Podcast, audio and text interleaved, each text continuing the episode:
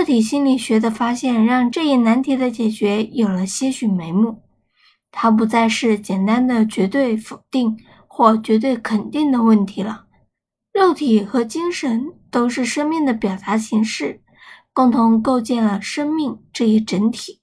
它们之间是互惠互利的关系。人的生命在于运动，对人而言，仅仅四肢发达是不够的，因为运动受到精神的支配。植物都是根植于某处，自己无法移动。因此，如果发现一种植物具有了精神，不管是哪种精神，都会引起我们的诧异。即使某种植物具有预见性，这种能力对他而言也毫无意义。如果他想有人要来了，马上就会把我踩得粉碎，但这又有什么用呢？